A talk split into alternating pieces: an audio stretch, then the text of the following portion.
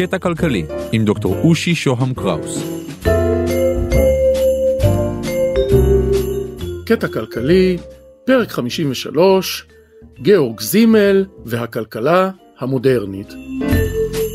כמו טלוויזיה, רדיו ועיתונים, גם הכסף הוא מדיום, אמצעי. הטלוויזיה נמצאת בינינו לבין האולפנים. העיתון מנייר נמצא בינינו לבין העיתונאים והרעיונות שלהם, והכסף בינינו לבין אנשים אחרים ומוצרים אחרים שהכלכלה מציעה לנו. וכמו שכל מדיה, שזה רבים של מדיום, כמו שכל מדיה חדשים משנים את החיים שלנו ואת התרבות שלנו, כך גם הופעת הכסף ההמוני. הופעת הסלולרי הפכה אותנו לזמינים תמיד, אפשר להשיג אותנו בכל מקום ובכל מצב, כולם מצפים שנחזור אליהם מיד, אסור לנו להתעלם, באותו אופן גם הכסף שינה אותנו. בזה עוסק הסוציולוג של הכלכלה, גאורג זימל.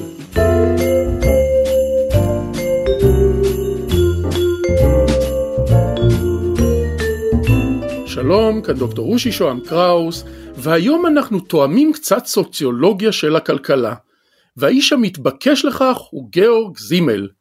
זימל חי בין השנים 1858 ו-1918, הוא היה סוציולוג ממוצא יהודי שחי ופעל בגרמניה. במשך שנים רבות התקשה להתקבל לממסד האקדמי בגרמניה, אולי בגלל מוצא יהודי, אבל הסוף הוא טוב והוא נחשב חלק מחשובי הסוציולוגים של המודרניות. שניים מהנושאים אותם חקר זימל היו העיר המודרנית החדשה והתוססת מצד אחד והכסף מצד שני. שניהם היו לדעתו גורמים משמעותיים בעיצוב החברה המודרנית ושניהם היו קרובים וקשורים בקשר סיבתי. כדי להסביר את הדבר הזה נתחיל ברוח של התרבות שלנו, הרוח המחשבנת. זימל אומר שכולנו מחשבנים כל הזמן. הפכנו למתמטיקאים של החיים. כל היום אנחנו מתעסקים במספרים, בנוסחאות ובמידות, ולא שמים לב שזה מה שאנחנו עושים. תחשבו על זה, השעה מבוטאת במספרים. לנו זה נראה טבעי ואנחנו לא טורחים לחשוב על זה, אבל פעם זה היה שונה לגמרי.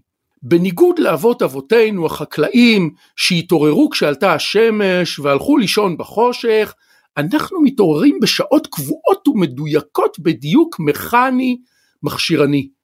כשהמסך של מכשיר אלקטרוני שנקרא שעון מעורר דיגיטלי מראה את המספר 07.45 אנחנו קמים. המשכורת שלנו מתחילה להימנות כאשר אנחנו מעבירים כרטיס. אם איחרנו זה יכול להיות מחושב לפי המספר הבא 08.03 שמסמן חלקים קטנטנים ומדודים של היממה. המשכורת מחושבת במספרים. על קלמנטינות ואגסים אנחנו משלמים לפי משקל. המס יורד במספרים וגם ההפרשה לפנסיה. רוב האקטים בחיים שלנו, ככה אומר זימל, דורשים חישוב מדויק. והחישוב הזה הוא תוצר של כלכלת הכספים המודרנית. המכניזציה הזאת של החיים המודרניים קשורה גם להתפתחות הטכנולוגיה. כמו בדוגמה שנתנו על השמש, נציגת הטבע שמאירה אותנו, אחר כך נוצר מכשיר מכני שמכיל גלגלי שיניים, וכשהמחוגים שבו מגיעים למקום מסוים מדויק אנחנו קמים. והטכנולוגיה המודרנית היא התוצר של המדע, והמדע שלנו המודרני מתייחס לעולם, ככה זימל אומר, כמו אל בעיה מתמטית ענקית. כל שאלה מדעית על העולם צריכה בסופו של דבר להתפתה בצורת נוסחה. וכמו שהמדע הממוספר והמקומט שלנו בלשון כמות פועל, כך גם פועלת החברה. והנה גם תחום שהיה שייך במשך שנים למדעי הרוח, מדעי החברה ומדעי המדינה, הכלכלה, הופך גם הוא למדע מתמטי נוסחתי.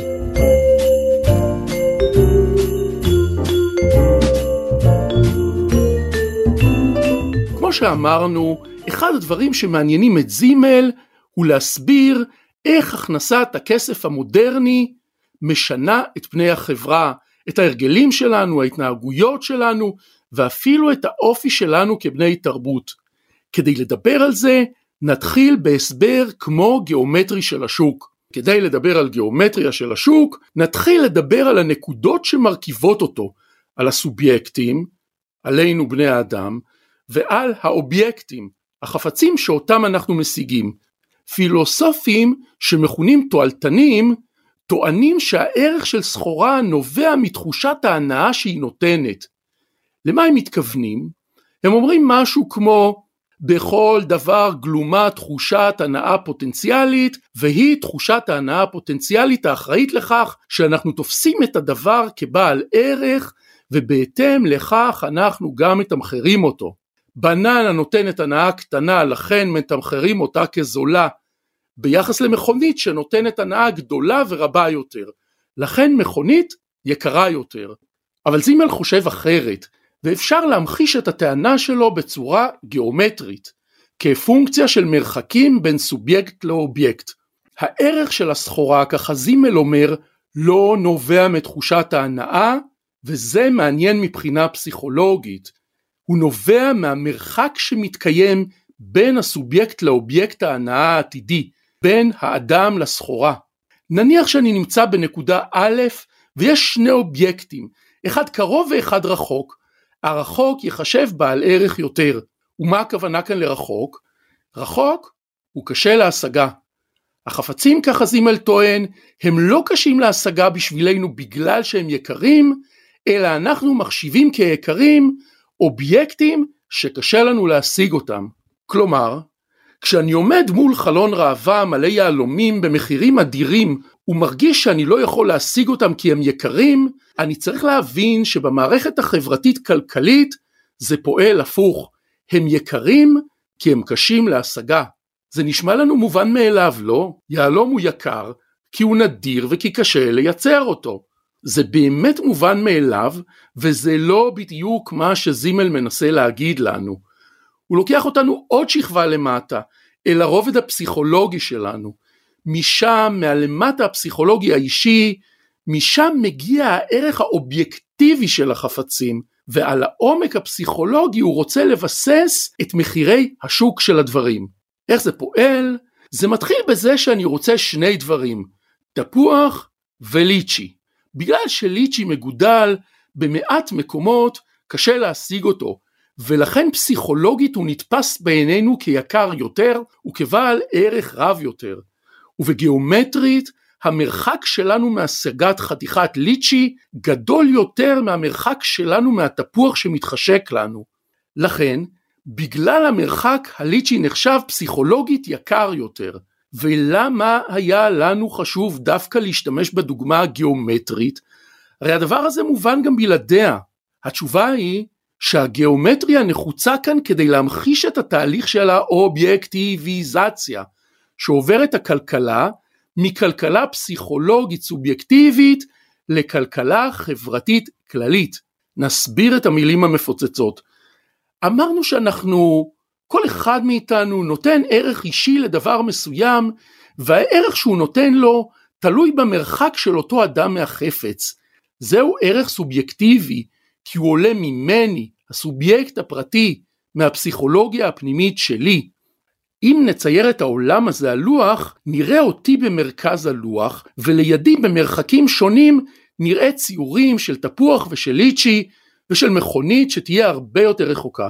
וגם נראה על הלוח עוד מיליוני אנשים ולידם במרחקים שונים חפצים שונים. עד כאן המימד הסובייקטיבי אישי פסיכולוגי של הכלכלה. אבל הכלכלה לא מתפקדת ככה. כלכלת הכספים המודרנית שבה אנחנו חיים מעלימה את הרצונות הסובייקטיביים שלנו. הרצון שלנו הפסיכולוגי לא משנה כשיש כל כך הרבה אנשים. בעצם הכלכלה הופכת למעין תחשיב ממוצע של כל המרחקים ושל כל הרצונות. לכן בציור שלנו נמחק את האדם את הסובייקטים ונישאר רק עם אובייקטים שמפוזרים בכל מיני מקומות על הלוח. מה שעשינו עם המחיקה של האדם, הסובייקט הפרטי, בציור שלנו נקרא תהליך של אובייקטיביזציה. מחקנו את הסובייקט ונשארנו עם אובייקטים, מוצרים שונים שמצוירים על הדף שלנו, מיליארדי מוצרים שמיליארדי בני אדם רוצים, אבל כזכור, על הדף שלנו יש רק ציורים של מוצרים, לא של האנשים שהגדירו אותם בהתחלה באמצעות המרחק שלהם מהמוצרים. ועכשיו, מול הדף הזה שמלא במיליוני מוצרים, מתחיל מעין תחשיב חברתי אוטומטי, שבו היחסים והמרחקים שבין החפצים מתרגמים למחירים של הדברים. והמחירים האלה מתבטאים ביחידות מספריות שמכונות בשם כסף. נמשיך בפרק הבא. אני מרצה ומייעץ בתחומי הפודקאסטים, תוכלו להשיג אותי ב-050-8898-322 בוואטסאפ בבקשה, או לכתוב לי אושי את אושי.co.il, בלינקדאין שלי באנגלית דוקטור אושי שוהם קראוס, תודה לקווין מקלוד על המוזיקה, תודה לרון טוביה עורך הפודקאסטים של גלובס, להתראות.